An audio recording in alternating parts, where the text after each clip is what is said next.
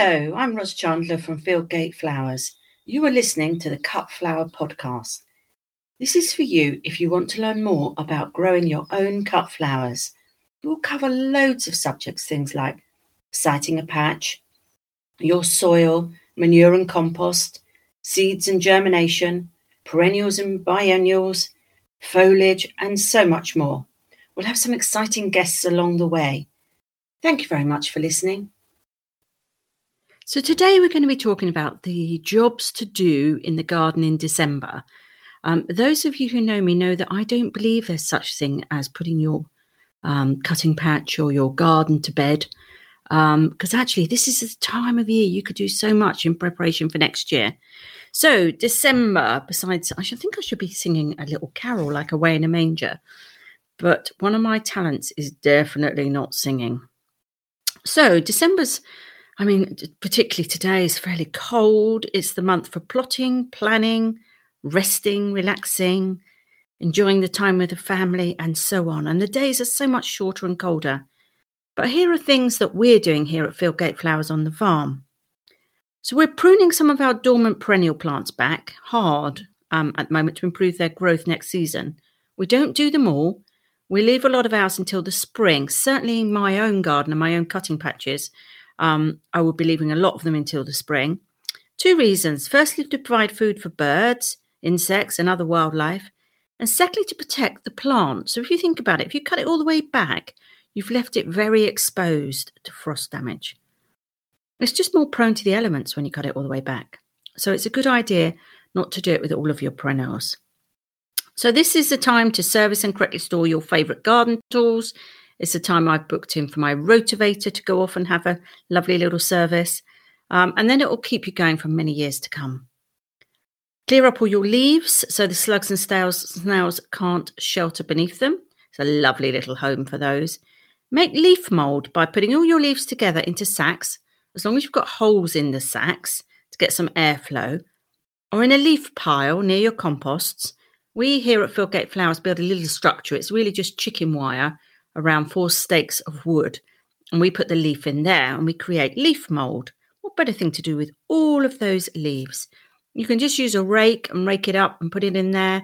You can buy leaf hands, I think they're called, um, which are big sort of plastic hands and just they're a bit, a bit strange, really. They just enlarge your own hands to pick the leaves up. You can repair fences, trellises, and pergolas. You can replace any loose posts that might be rotting at the base before they collapse. It's a time to just have a quick look round. Um, we we go around our fences in the winter and see whether the damage is being done by the rabbits. So we need to stop that for next year. One of the most important jobs in December is to spread a layer of compost over cleared soil. This will provide a protection to your plants and also great nutrition. Also, by putting compost on or, or mulching, which we'll talk about in another episode about mulching. But the reason we mulch is, is lots of reasons. It's obviously giving something back to the soil, but it's also to protect the soil. Because if you leave it bare to the elements, what will happen is you'll get a little crust on the top of the soil. It's called soil capping. Once you've got that crust, it's like a protective crust for the soil. So it's really hard for any water or any nutrients to get down to the plant, uh, down to seeds. And it's really hard for seeds to germinate and come up again through the hard crust. So you don't want soil capping. Clean your greenhouse pots and seed trays ready for next year quite an onerous task, this one, but it's definitely worth doing. We tend to sort of clear up um, this time of year. We go around and, you know, things that we should have done before, perhaps in the season, that we haven't done. And we move seed trays and we put them all into racks and we label everything. And we sort of have this time of hunkering down, I suppose, ready for the next year. You can plant your bare roses now. We do have a masterclass available on our website of field, fieldgateflowers.co.uk forward slash product forward slash rose hyphen masterclass. So have a look at that, and then you can, and you know, when you can bear uh, plant bare root roses now. Most importantly, is obviously as we go towards Christmas.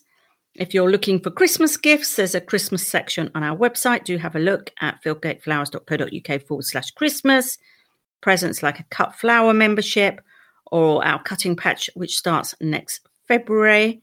But most of all, just relax, enjoy, spend time with a family. But I'm afraid that there's no such thing as putting your garden to bed for the winter. Many thanks. Thank you for listening. This has been the Cut Flower Podcast. Please do join us on our Facebook group, The Cut Flower Collective, for lots more hints and tips. Thank you.